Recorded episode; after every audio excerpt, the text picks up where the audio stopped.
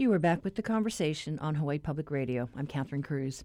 The heads of Hawaii's Democratic and Republican Party issued a joint statement condemning the violence in our nation's capital yesterday. Shirlene Ostrov and Tyler De Los Santos said that violence, vandalism, and mob rule have no place in our republic. Regardless of politics or party, there is more that unites than divides us. While we have passionate debates and disagreements, violent lawlessness has no role in our political process. End quote. It is calm in Washington, D.C. this morning. That is where we reached Hawaii Congressman Mazie Hirono, who, like so many, are still a bit shell shocked at yesterday's events.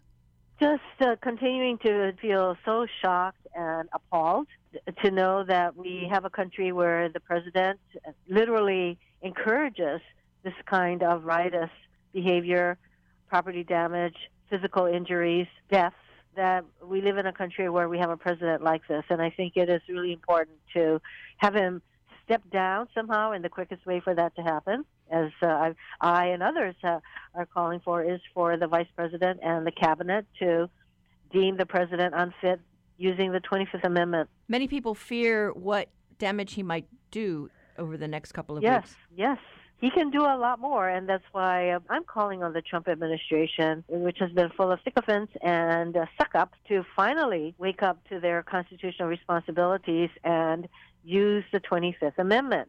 But short of that, I think the rest of us have to be very vigilant. I'm glad that, for example, the social media platforms have uh, stopped Trump from being able to use their platforms to spread his lies. So that's good.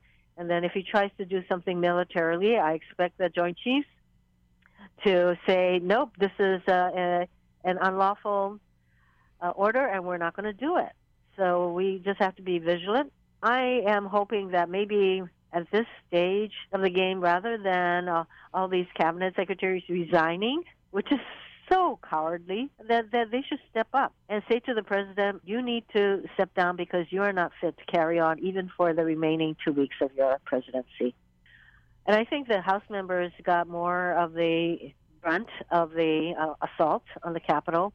Uh, you saw them wearing gas masks and all of that. But the ease with which these rioters breached the perimeter of the Capitol is uh, more than concerning. I know that the House is prepared to uh, do uh, hearings and investigate what, what, what happened. And uh, the Senate is still controlled by the Republicans and I would welcome any hearings that they they undertake. So far, I haven't heard anything from them. But in the meantime, I, I believe that the House will go ahead under the Democratic uh, control to advance some hearings on what happened. I think that needs to uh, proceed. And have you got any word about the the health of the police, the Capitol Police, that may have been injured, any of those officers? I know that I think two of them were hospitalized. I hope that they are all right. But uh, this kind of uh, breaching of the Capitol, and you saw the images of uh, these rioters just walking around uh, as, as, like they own the place. It was really shocking. And, and also to carry the Confederate flag into the Capitol. So these were insurrectionists spurred on by the president, who, by the way, after all that, he still did not accept any responsibility or feel any sense of uh, uh, shame for what happened. In fact, if anything, he basically said, "I love you," you know, like "Good job, you can go home now." It's just appalling. This is why this person is dangerous, and uh, his own people should remove him. That was uh, Democratic Senator Mazie Hirono, who we talked to this morning. We also reached out to Representative Ed Case just after the Capitol incident, sent those inside scrambling for cover. Case tells us the delegation texted each other to make sure uh, everyone was safe. But Case was still pretty emotional about the day's events and angry that the president didn't do more to condemn the violence. Well, I think it's just an incredibly dark, you know, chapter in our in our country's history. You know, it's one thing to protest uh, peacefully, uh, even very strongly, and it is just completely another thing to go over the line from that to what can only be classified as a violent assault on the U.S. Capitol that did damage to the Capitol and harmed people in the Capitol. We have we have uh, U.S. Capitol Police that are that are hurt. Uh, some of them, I believe, seriously. We have staff members. We may have uh, colleagues that are also uh, hurt. There were reports of gunfire. Wouldn't be surprising because there was no security for folks that were coming in with large bags. And so it was a complete breakdown of respect uh, for the institutions in government. And in fact, it was about as as direct a, an assault on our democracy as, as, as we've seen by our own citizens.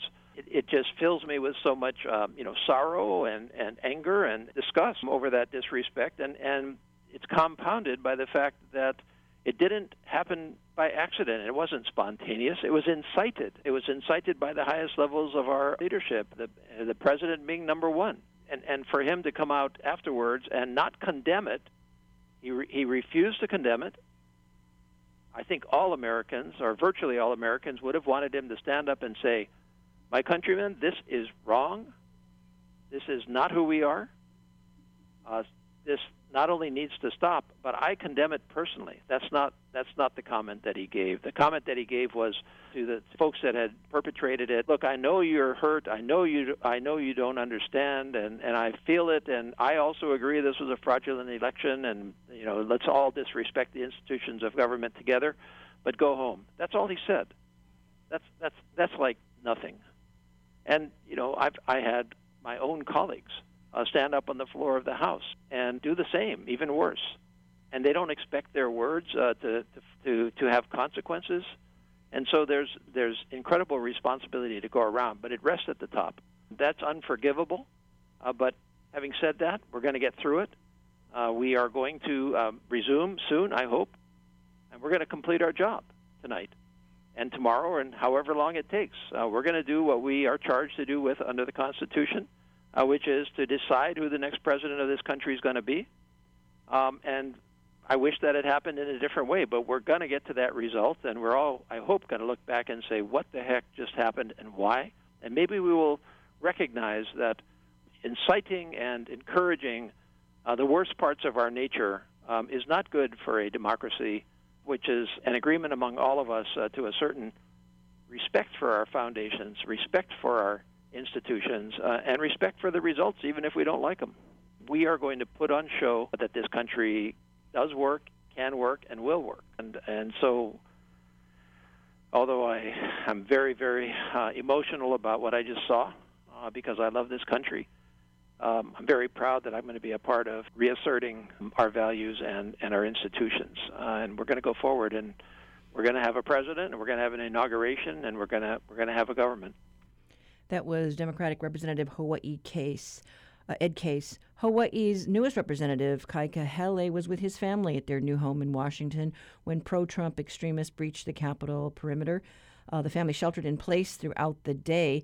HPR's Casey Harlow spoke to the freshman congressman yesterday afternoon before Congress reconvened to certify the presidential election results. Kahele tells us how he felt. It's a mix of emotions. You know, there's it's sadness, it's um, anger.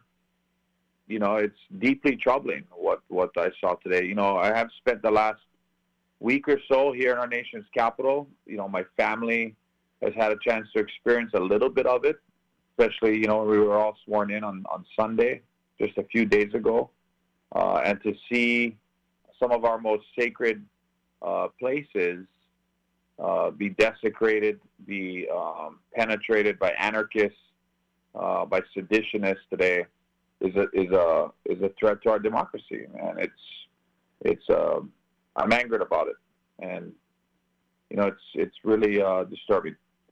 And you you are also a service member. You have served uh, in our armed forces as well, and you take an oath to defend the Constitution of the United States and the rights that everybody uh, has. What are your thoughts as someone who has served? Well, you're right. You know, I, I have taken an oath um, serving in our armed forces to protect our democracy, just like I did again, you know, this past Sunday. Uh, and to see, um, you know, I fought for our country, for our Constitution, um, for the right to protest, peaceful protest, or the right for free speech. Um, but that's not what we saw today. You know, this was not a peaceful demonstration of people that supported President Trump or, a, um, you know, passionate, spirited debate between Democrats uh, and Republican, um, you know, supporters. These were people that came to the Capitol, incited, um, you know, to to provoke violence by President Trump, and you know, it was an attack on our nation's democracy, and and we must protect and preserve our democracy, and you know, the peace must be restored here in the nation's capital, and you know, it, it's tough for me because you know we're taught as military officers to you know respect authority. The President of the United States is the commander in chief of the armed forces. Um, but but make no mistake, what I saw today, um, President Trump is an absolute disgrace to our country. He's a disgrace to our nation, uh, and he's put the health and safety of Americans at risk today. The health and safety of the Capitol Police, and um, I don't think we can wait 14 days for President-elect Biden. I think President Trump should be impeached right now. Article uh, 25th Amendment should be invoked, and he should be removed from office. And if that made it to the House floor, I would be, uh, you know, quick to support it, quick to vote for it. Is there anything else that you'd like to add, or anything else that you'd like our listeners to know Certifying this election means honoring and listening to the voices of 81 million Americans who voted for President-elect Joe Biden and Vice President-elect Kamala Harris. We must honor the will of the people. We must protect that democracy. And so, you know, again, I reiterate, you know, we, the Congress needs to show strength. It needs to show resolve. Um, it needs to show the American people that that um, you know we will fight for democracy, no matter what it no matter uh, you know what it takes. And and I took an oath to protect our Constitution and our country against all enemies, foreign and domestic. And what we saw today, in my opinion, borderline domestic terrorism. And uh, you know there are pipe bombs that were placed throughout the Capitol. Uh, people penetrated the Capitol. They penetrated the Speaker's offices, the House and Senate chamber. Guns were drawn. They're trying to break down doors and windows and uh, they should be prosecuted to the fullest extent of the law. And Congress needs to get back to work and certify this election. And I intend to do that as soon as as soon as my phone rings. That was Hawaii Representative Kai Kahele talking to HPR's Casey Harlow. You know, we also reached out to Senator Brian Schatz's office but hadn't heard back. However, Honolulu Civil Beat's Nick Grube spoke with Senator Schatz just before the melee broke out on the Hill. Grube is based in D.C. Hi, Nick. Hi, Catherine. Thanks for having me on today. Hey, so you were on your way to this ceremony when all this broke out. That's right. I had a conversation with Senator Schatz earlier in the morning just to get his perspective on the day, because when we all woke up on January 6th, we had learned that Democrats had maybe retaken control of the Senate uh, after the results of uh, two Senate runoff races had come in in out, out of Georgia, and also that same day we did know that the uh, that the Congress was set to certify the electoral college results in the presidential election. Now, of course, uh, for weeks we've been hearing that there were going to be big protests uh, by Trump supporters at the Capitol. Um, but I don't think anybody really expected uh, what happened on, on Wednesday to really happen. Um, when I talked to Senator Schatz that morning, he did look out his window and he saw the Capitol Police were mobilizing, dozens of them. Um, but you know, at the time, uh, he was hopeful that we weren't going to see the violence that we ultimately did see that day. Well, I know you asked him, right? Is it does it seem surreal? Yeah, I mean, it, it, there was just there, there, were a lot of surreal moments uh, over the past four years. I think for a lot of different people uh, for different reasons, but I think uh, on Wednesday was especially um, crazy in the sense that here we were talking about Democrats potentially flipping the Senate and these protests, and for, for Brian Schatz being in power on the one hand as a Democrat in the United States Senate, and then worrying about the state of our democracy on the other. And you never made it into the Capitol building, right? I didn't. I was actually on my way to the to the Capitol, and I started walking with some of the protesters uh, and taking photos of them as they were on their way to the U.S. Capitol. Uh, that was sort of part of my plan. Get a few photos, go inside, watch the ceremony, hopefully interview some members of our Hawaii delegation, and write up a story about what we saw um, and, and what occurred. But uh, before that happened, I realized that things were going off the rails a bit. I heard some loud banging. I saw the protesters uh, getting past metal barricades um, and pushing past the police officers that were that were on hand to sort of prevent the protesters from getting inside the Capitol. And then all of a sudden, everything broke loose. The police officers who I had seen standing on the Capitol steps were gone. They'd been pushed back and replaced by a swarm of uh, of, of, of, violent protesters, actually a mob, really, of people breaking into the, the United States Capitol. And that moment was just very strange to witness. And at the same time, you had people chanting, screaming USA, um, as these people were essentially trying to subvert the democratic process. Did you feel threatened in any way? Because I know, uh, looking at uh, some of the news clips, I saw that some of the protesters were damaging media equipment. Uh, I think it was AP's uh, cameras and and uh, electronics. Uh, did they know you were media? some people knew I was media. clearly, I had a large camera with me as I was taking photos. I probably stuck out a little bit. I wasn't wearing a red hat, for instance. Um, I wasn't draped in an American flag or waving a a Trump sign or anything of the sort. Um, and you know, typically when you're at a, a, a, Trump event or a Trump rally, it does. As a member of the press, it, it, it, can be a little bit concerning because for the past four plus years, we've had a president uh, rail against the media, describing journalists as enemies of the people. Now, when you are the so called enemy of the people in their midst and you're kind of alone, yeah, it can be a little bit concerning. And in terms of threats, I only received one direct threat. Um, that was from a Trump supporter who uh, looked at me, was able to determine that I was a member of the media, um, and he started badgering me. Uh, he thought I was actually a, a, different reporter from another news outlet who covers uh, far right extremism and hate groups. Um, of course, I didn't engage with him. I just simply went about uh, doing my business and trying not to engage. Okay, well, we're glad you're safe, that you uh, were spared any violence there. Uh, but yeah, uh, just I'm sure very scary uh, event to be covering. But uh, thanks so much, Nick. Hey, thank you for having me on. I appreciate it. That was Honolulu Civil Beat reporter Nick Grube with today's reality check. To read his firsthand account, visit civilbeat.org.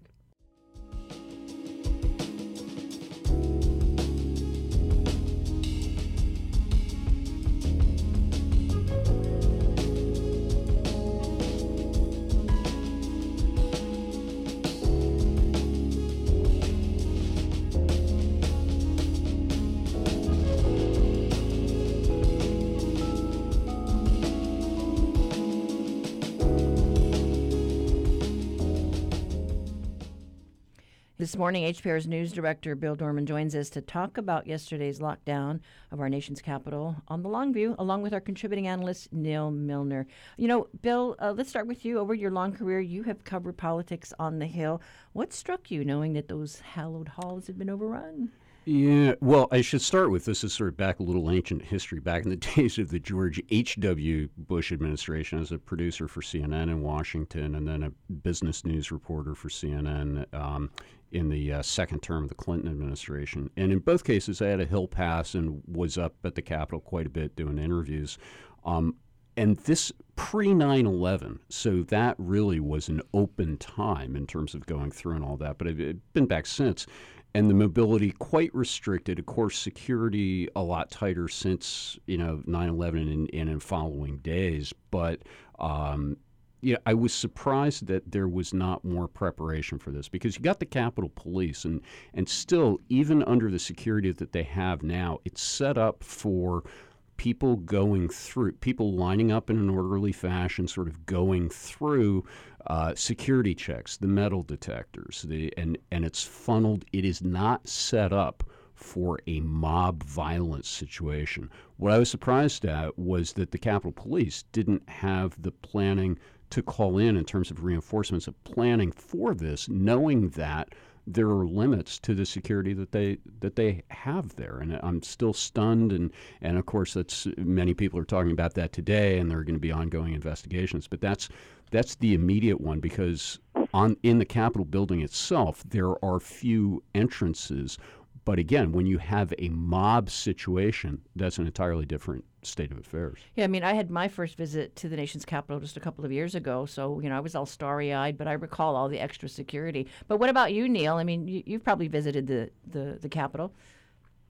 Well, I haven't visited it for a long time, and um, you know, you may have been impressed by how much more security there is than there used to be. But if anybody looked at what was going on yesterday, it was pretty clear that there wasn't much security at all. By the way, the uh, chief of the, of the Capitol Police and the sergeant at arms of the Senate have uh, both resigned. So, um, and I think it's really important to understand the symbolic dimensions of the race issue here and some really interesting reasons uh, why the debate may have been, why the, the security may have been related to race. First thing, of course, is that almost any African American person would say they treat us differently. It turns out, if you look at the research, it's absolutely true. If you look at the right-wing protest and the left-wing protest between late, between early May and late November, someone's done pretty thorough research on it.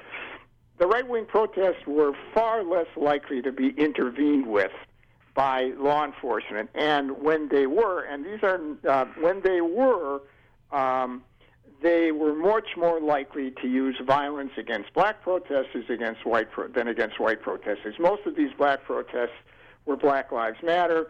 93% of them involved um, uh, peaceful protest. And one of the reasons, two reasons for this that we have to put in this context, one of which is that there certainly is a kind of implicit, if not racial bias among police officers in these kind of things. The other thing is that there is a fairly impo- an important overlap between law enforcement and people who belong to these right wing, extreme right wing protests. So it's it's what you see and what is the importance and the significance of what you see. So yeah, the first thing you probably have to deal with is why there was nobody in front of these buildings. Um, but the second thing is to understand the kind of mindset that played a role in this and the importance of this symbolically to racial justice. I saw a little video clip of uh, uh, a black uh, officer uh, trying to hold back the crowd, you know, by himself. He was running up the yeah. stairwell, and I think he had a, a mm. pipe or a stick. And I felt for him. I, I was afraid he was going to get lynched. Saw valiant white officers too, and it really isn't that. The, the fact of the matter is, is why were those poor guys in there, or people in there, pretty much by themselves, having to, you know, having to hold this this sort of thing back? And I'm saying part of it is part of it is strategy and tactics, and part of it is this kind of overall notion about race and who's threatening and who's not. That's a hugely important point too that Neal makes on if you look at the preparations for Black Lives Matters rallies in D.C. and and the type of even riot gear preparations that were there on the law enforcement side, the presence that was there. So it's not as if this could not have been uh, you know, called to to action to have that in place. But the, the contrast was was just blinding in, in terms of what. Well, what, and, and, two things, Bill, to support that. Uh, one of which I think people are not sure of, but I've seen it reported in the press. One of which is that the National Guard had some fairly specific orders to stand down on this one early mm-hmm. on in, in preparation. The second one, and I read this at a reputable source, said that it was Mike Pence who ultimately called out the National Guard rather than Trump. How he was able to do that, I don't know. It may suggest something about the craziness and uh, uh, weird stuff that's going on in the White House. So if you watch the response, God knows none of us are law enforcement or are tactical specialists here. But if you watch the response, and especially if you listen to the ex-police chief of the Washington D.C. Police Department, the Metropolitan Police Department, you had to see that there wasn't anybody there early on who could do anything about it. The reporters were talking about it because they were they were frightened. Yeah, uh, you know, uh, I was stunned too to hear that. Yeah, as far as like you know the violence or to have something like this uh, happen, you know, this was the first incident in a very long time. Yeah, I think it's a mistake, however, to focus just on the law enforcement thing here because this is obviously a much broader issue. And let me say something about complicity here. You know, I have a piece today in Civil Beat about polarization that I wrote well before this happened. And it's a little nerdy and historical, but it tries to deal with how you bring about change in a, in a sort of even handed way. But I think it's important to understand the degree, the breadth of complicity in this whole business on the part of people who identify as Republicans, all the way from Republican voters through, of course, Trump himself. Let's start by saying Trump is the catalyst, and we don't want to get away from this. But if you go back to the Hawaii Republican Party here, that initially when Donald Trump ran for office said he's too nice that we're too nice for him here. This party has become Trump supported. The day after the presidential election, the, the, the uh, Oahu Republican Party sent an email out saying the national election was stolen and we're raising money for Trump. So it started right there. You had a large number of Republicans who didn't believe in the election. You had a Republican who ran for Congress here who says, you know, there's no data to support that uh, Republican that Trump actually won, but I know he did in my heart. And then you have the Republican elites that all the way along the line have either made excuses for Trump or have actively supported him in terms of um, in terms of the election. So the the important thing I think to understand that people have to understand is how much polarization in this country, how strong it is, and how much it's based on what party you identify with. In this case, I want to just uh, uh, so, and that's equally strong. But in this case, I want to show how what kind of road that leads you down.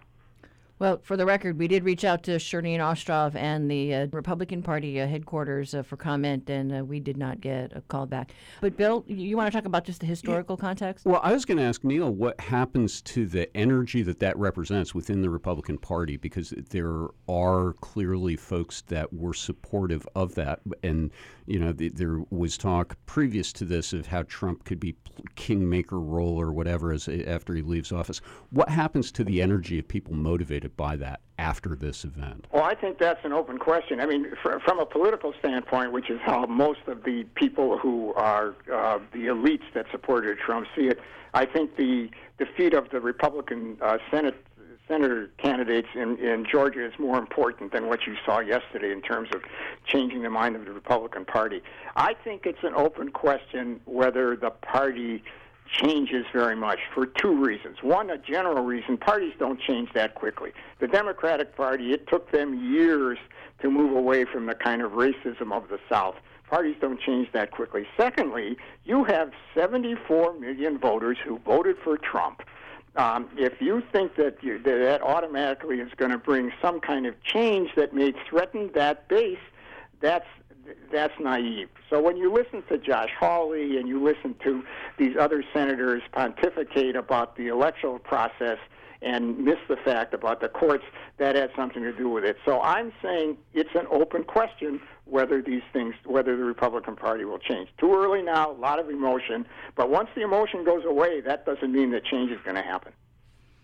Anything else you want to add, Bill, just about the you know historical the context of this? We hadn't seen this since the 1800s, I think, right? Uh, yeah, the British came to town and burned der- during the War of 1812 and, and 1814. So the capital was still being built, and the, the British burned it. But uh, yeah, it had not been breached since then. Yeah, uh, stunning visuals that are burned in my mind. Mm-hmm. But thank you so much. Thanks so much, Neal. Sure. Uh, we have been talking about the process of democracy with Neal Milner, retired professor of political science and contributing editor of our segment, The Long View. Uh, News director Bill Dorman will stay with us to give us an update on Hawaii's latest vaccine plan.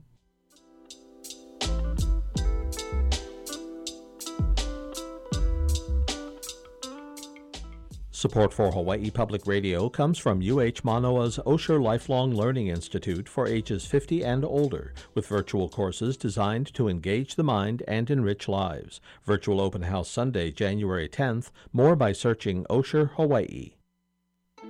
This Saturday on our sister station HPR2, From the Top will feature two local siblings recorded in the Atherton studio. Violinists Ilang and Ishing Guo perform Pablo de Sarasate's Navarra, Opus 33. They'll be accompanied by Dr. Thomas Yee on piano. Join us in celebrating these talented local artists. That's this Saturday at 10 a.m. on HPR2, your home for classical music. Support for Hawaii Public Radio comes from Matson, committed to strengthening island communities by donating ocean shipping for food bank networks, including Oahu's Hawaii Food Bank and Neighbor Island Food Banks. Matson.com. More vaccines are arriving on island this week, and the state is sharing the plan to get the precious cargo into the arms of those on the priority list. HPR's Bill Dorman has been tracking this story. Uh, so, what can you tell us, Bill? Yeah, well, as you know, this is a continuing process on the rollout, and the way this starts is there are general guidelines from the CDC, but each state makes its own rules. So here in Hawaii, first up have been those frontline healthcare workers, about 40,000 of them actually, uh, residents of long long term care homes, about 10,000 of them. And Kupuna really remain at the front of the line for the next stage as well, those 75 and older. Uh, part of what state health officials call Phase 1B, that's about 109,000 folks. And then you've got the frontline essential workers. And this is where apparently there was some discussion and back and forth of who does that mean? Well, it includes first responders, correction officers and staff, emergency service dispatchers, essential workers for federal, state, local governments, transportation workers at harbors and docks, utility workers who are critical, teachers, childcare, education support staff, and the U.S. Postal Service employees. Um, but an important difference with other states is in terms of the kupuna, this is not first come first serve uh, operation, and this was uh, uh, Libby Char was very careful to point that out the other day, saying that you know you may have seen some of these pictures from Florida where the seniors line up Lined up, overnight and they've got their chairs out. And, uh, so, State Health Director Dr. Libby Char says that's not going to be the way it's done in Hawaii. The way we're doing it here is that you will go online and you will make a reservation, make an appointment, and that way we can match the doses of vaccine to the people and the capacity that we have for vaccine that day. Uh, it'll also kind of streamline it so you're not showing up in the morning and waiting all day long. By doing that, we make sure that we have enough vaccine for those that have the appointment, and it also allows us to make sure that the storage of that vaccine, because remember, there are really special storage considerations for these vaccines. So we make sure that we're storing the vaccine safely, and that way we can match it up and, and get people vaccinated safely and hopefully very smoothly. Again, those temperature considerations, especially for the Pfizer uh, vaccine, but uh, even the Moderna one, you know, you need to, to keep uh, uh refrigerated. Phase 1C, then, uh, as they say, going from March to May, that's going to bring in those age 65 to 74 and those with chronic diseases. That's about 400,000 people in the state, and this is where the numbers really start to grow. That's likely to continue through the spring. Two and three phases, more of the broader general population, likely early summer. More vaccines are coming, but the timing is somewhat uncertain. And this was interesting in terms of going through this at the, at the news conference because the, the, federal government plays such a role in this. And so the state doesn't have uh, total control over how much they get. The allocations for the state uh, are done by the, the Operation Warp Speed folks on the federal level. And Dr. Char said that she and her team usually find out on Thursdays about the allocations for the following week. So you know you can you can plan and talk about planning, but it's it's somewhat limited on that. That's so that's on the, the supply side. The other part of this, of course, is the demand side. Uh, Josh Green, Lieutenant Governor, says some of the outreach that they've done on people's willingness to take the vaccine shows that that still is a bit of a mixed picture here. So, for example, he says about 55% of the people, he said, are ready to be vaccinated. Another 25% or so, he said, would be in the category of what he called open to being convinced. Um, and and we'll see. So that's that's not a uh, you know a total slam dunk. But together, if that if you put those together, that's about eighty percent of the the population, about one point four million. Um, but then, meanwhile, the virus continues to roll. So, as you know, Lieutenant Governor is an emergency room doctor, of course, and he went through the recent trend of changing case numbers, which does reflect a rising trend. On December 1st, right after Thanksgiving, our seven day averages were the follow, uh, as follows 80 new daily cases on average, that seven day average, 1.7% positivity rate, and 56 individuals were hospitalized. So that's where we were right after Thanksgiving before you could see uh, the, the starting part of that little surge there that we had. And here we are on uh, January 5th. We have had some surge over the holidays. We've had a seven day average now of 139.6 new daily uh, cases on average. Our positivity rate has gone to 3.48%, and we've had about 100 people in the hospital. It's 104 today. It was 101 yesterday. So this gives you an idea that there has been somewhat of a surge after the holidays. And that, again, we're, we're not yet seeing numbers for Christmas and New Year's out of this. So that's a uh, that's a moving target, but it's something to, to very much keep an eye on. Right, and uh, you mentioned that uh, we normally will get updates, I guess, on how much vaccines uh, will come into the state today's Thursday, so mm-hmm. uh, hopefully DOH uh, uh, can. Um, you know, share some of that information. We plan to talk to Dr. Olivia Char uh, later today, and hopefully she can give us the latest. And uh, you know, hopefully we get we get our share. And it's true. Again, I would say part of this story, though, is also that that moving target nature of it. You know, you, you can make plans on a local level and on a statewide level, but it's not just the state and local folks involved. Uh, the federal government being a huge part of this. Well, as we saw with the testing, the surge testing mm-hmm. that took place uh, out on the freeway. Yeah. Uh, you know, uh, that was a massive effort, and it was rolled out very quickly. There were a few snafus, mm-hmm. uh, but uh, at least with this, we've got some time.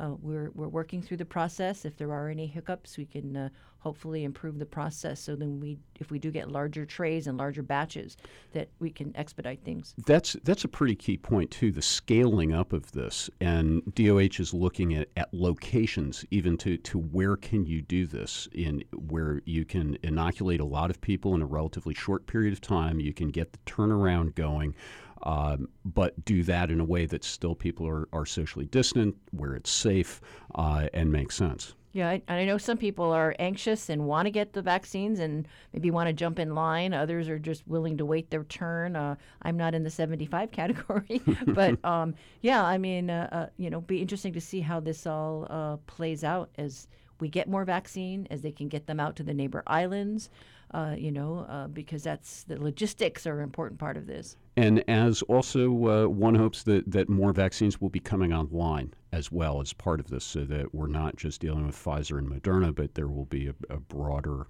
uh, uh, and perhaps not as temperature sensitive uh, set as well. And there's also talk about this uh, virus mutating, um, but with what we know, we understand that this vaccine will uh, hopefully protect you from, you know, whatever uh, mutant variant that develops. So far, that research, yes, does seem to indicate that. All right. So okay. Well, thanks so much, Bill. You bet. We have been talking with HPR's news director, Bill Dorman, about the rollout of vaccinations across the state.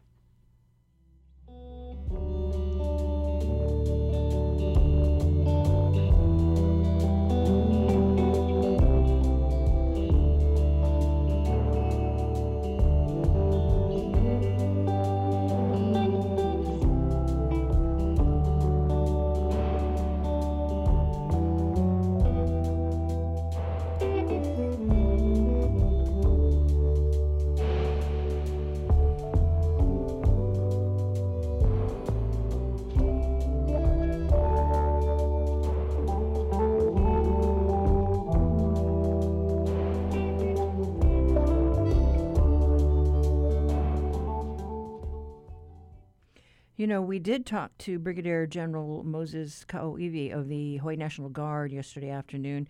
Uh, we were discussing the rollout of the vaccines to all of its members this week as they moved island to island in a touch and go mission to get as many of the Guard's men and women vaccinated as quickly as possible. Here's a snippet of some audio as the team went across uh, Hawaii inoculating the staff. Come on up, sir. Verify your full name for us. Full name is Quentin Heina. All right, sir, big poke. That's it. You afraid of needles or ever had a reaction before? No. All right, perfect. All right, you have all your paperwork and everything? You're good to go. Just exit to the right. Here's your CAT card. Here's today's date with today's shot. Here's the date you're gonna come back and get the second one, okay? So you keep this, don't lose it, all right? Okay. Okay, thank you.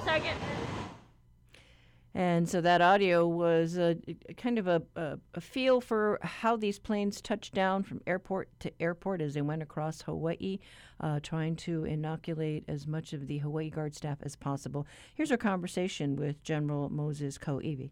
We got our allotment from Tripler and went on a C-17 and got our personnel inoculated on all counties. And then we are doing some on Oahu.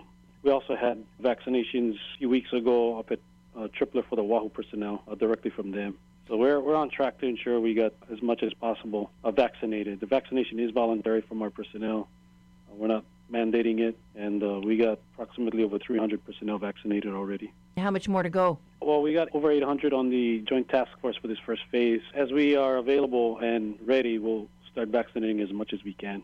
When you rolled out this this week, you you did something kind of remarkable. I understand that that you just uh, touched down on different islands and uh, did this pretty fast. Yes, what we did was we got up uh, the uh, vaccine from Tripler early in the morning in the appropriate refrigeration containers, uh, loaded onto the C-17, and our team got everything ready. We had the pilots, we had our medical team. Our medical team was consisted of uh, Major Galdones was in charge, and Master Sergeant Pitt monitoring the, the vaccination team uh, within the C-17. We flew uh, first to the Big Island, uh, Hilo Airport, and we uh, had our soldiers awaiting, and we lined them up, got them into the C-17, inoculated them in the C-17, and uh, then they went out and waited in the waiting area to ensure that uh, they were monitored in case any adverse reactions occurred. So far, we had no adverse reactions of, of the over 300 we've vaccinated and then we did likewise on Maui and then Kauai. Okay, so had you ever done something like that before? In this specific activity, no, it was actually never done before. In fact, in discussions with uh, Tripler, uh, Colonel Bowman, he uh, he wanted uh, us to share some of the information after we complete this, kind of like a after after action review, lessons learned, because he believes this may be probably the first ever attempt to do something like this uh, using a C-17 it's highly likely that we we're the only ones who've done this so far across the nation. But I'm not sure. Maybe somebody did it out there, but as far as I know, I believe we are the first ones to use the C-17 to inoculate in this manner through the C-17. That's incredible. And so uh, the vaccines that we got were then from the military's portion. It, it didn't come from what was allocated to the state. Is that correct? Yes. So through uh, the Department of Defense, we were allocated uh, just about the same numbers we got for the um, the task force, specifically for first responders. But it wasn't a it wasn't a state issue. It was a um, Department of Defense issue to through the Department of Defense down to Tripler. So all of our vaccines are worked out as far as the numbers up at um, Department of Defense and National Guard Bureau, and they calculate how much they're going to push at a certain given time. And because Hawaii has a Tripler, um, which has the refrigeration units the, the Pfizer specifically, um, it goes directly to them. And then we coordinate with Tripler to get our allotment, the appropriate amount that we can vaccinate in, in the given time that we've got, and uh, coordinate that way to get make sure that we get all the vaccines, the appropriate vaccines, and everyone who needs the vaccines inoculated. When the time comes for the second shot, will you use the same drill? We're probably going to use that as well as potentially use um, our uh, aviation, other aviation it's depending on um, the availability of the aircraft as well as um, um, the timing of the shot. For example, if we um, we have the CH-47s ready which is our helicopter aviation assets. We'll probably use that and set up a temporary um, station outside the CH-47 or inside the CH-47 helicopter because there's enough space where we can probably have a, a couple of stations. So you're just working out the logistics. What is the most uh, efficient way to be able to dispatch these shots? Yeah, it depends on the available aircraft. So we have different contingencies in place. It'll be uh, C-17 or it'll be CH-47. The C-17 worked well this time, and uh, we actually plan to go catch up on the first dose with, with other members we couldn't catch because of uh, work shifts and other things uh, next week with the, our uh, CH-47 helicopter as, as well as our Black Hawk helicopter. So multiple type of um, options based on the circumstances we're facing. Okay, but we just want to be able to make sure that the vaccines are, are, are used as soon as we get them. Yes, yeah. So that was one of the critical things of planning. So when we started this planning, we had to ensure we had contingencies in place. One, to ensure that if anything happens to our aircraft or stalls or delays, we would have plans in place that with alternate aircraft that could continue our mission to get our guys uh, inoculated. And then at the same time, we had other um, plans for the next next phase on, on how we would do the, the phase with, with the same same plan, but a different types of situations in case something happened where we had to either convert from a C-17 to a CH-47 or convert from a C-17 to a Black Hawk or from Black Hawk to CH-47. Okay, so it just depends on what assets are available at the time. Available, yes. Okay. And, you know, we have been watching as this, the news about this uh, mutant virus, and it, it developed uh, among, I think, a couple of guardsmen on the, ma- on the mainland here in the U.S. So that was uh, interesting to watch how that was unfolding. Yeah, uh, for us, um, I haven't heard anything from us. When we people have got tested on our side, we haven't heard anything on any mutant um, variations on on the guard here. That was kind of interesting when they they said you know these guardsmen hadn't been on any trips, and they were found to you know have this uh, mutation, and so the the question was well, well where did they get it? I mean because you you folks are being dispatched in so many different places. You're Yeah, helping yes. with you're helping with the testing. Yes. You know you're helping uh, uh, at the airports. Yes. So for for us, because of the the spread of where we are, uh, you know, we we don't we could we've been good though. Our uh, we've been protected. We've been practicing mitigation measures. So I'm confident that uh, we, based on on on where we're at as far as the mission and and, and the health of our people, we, we've been doing very well. But we, we also have that threat, like you mentioned, because we've been in the prisons helping with the swabbing. We've been in several housing areas um, where, where clusters develop to, to help with the swabbing. We've been at the airport to do the screenings and uh, various locations. Some of the islands we've been helping with, uh, especially on Kauai, with the, with the checks with the police department on um, making sure that everybody's following the rules. The quarantine breakers. Yeah. Yeah. So you know, checking up with the police, and, and the police takes lead. We don't we don't take lead on those things, but uh, we're there to support them, and we're there in, in making contact with the public. Um, therefore, from as far as exposure, potential exposure, we got we got a high rate of potential exposure based off of what we're doing. But overall, uh, our, our soldiers and airmen have been really good at uh, protecting themselves. I'd like to say that you know the, the Hawaii National Guard soldiers and airmen they've been a tremendous help to the state, and they made me proud of how they've been just uh, portraying themselves out there, helping the people, doing the missions at the very very professional with, with the public, and helping out as best as they can with, with the missions that's been given to us. That was uh, Brigadier General Moses Ka'oiwi talking about the mass vaccination program. It rolled out this week. The Army and Air Guard managed to go island to island in one day, inoculating all its personnel with the COVID 19 vaccines. Koivi says while he's been busy with the vaccine mission, he has also been monitoring the situation in our nation's capital and the use of the National Guard to help keep the peace. He says the Hawaii Guard is working with local law enforcement to keep an eye on the rallies being held in Hawaii. The state sheriffs were able to handle yesterday's gatherings, which were peaceful. The only incident yesterday was when demonstrators tried to raise a Trump flag on the pole fronting the Capitol building.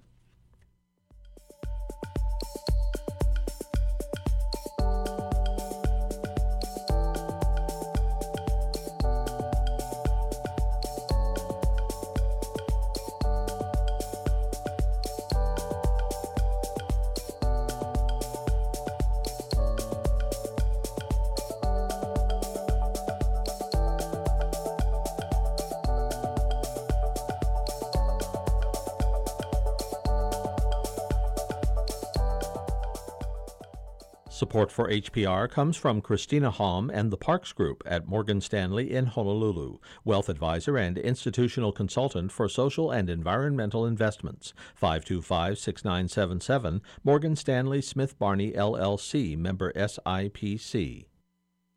We crave connections. It's human nature to want to know what's happening in your community, in the news, and with each other. And we need those connections now more than ever. Member supported Hawaii Public Radio helps keep you connected, engaged, and enriched. Wherever you are, whatever's happening in the world, stay connected on the HPR app or ask your smart speaker to play Hawaii Public Radio.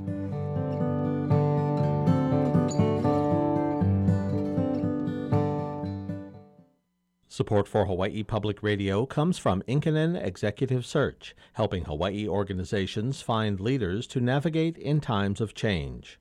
More information at inkinen.com. That is it for today. Up tomorrow, we plan to hear more from State Health Director Libby Char about getting the public's confidence up with this new COVID vaccine. Give us some feedback. Got questions about the vaccines or anything else you may have heard on our air? Call our talkback line, 808 792 8217. Email us at talkback at hawaiipublicradio.org. Connect with Facebook and Twitter. I'm Catherine Cruz. Join us tomorrow for more of the conversation.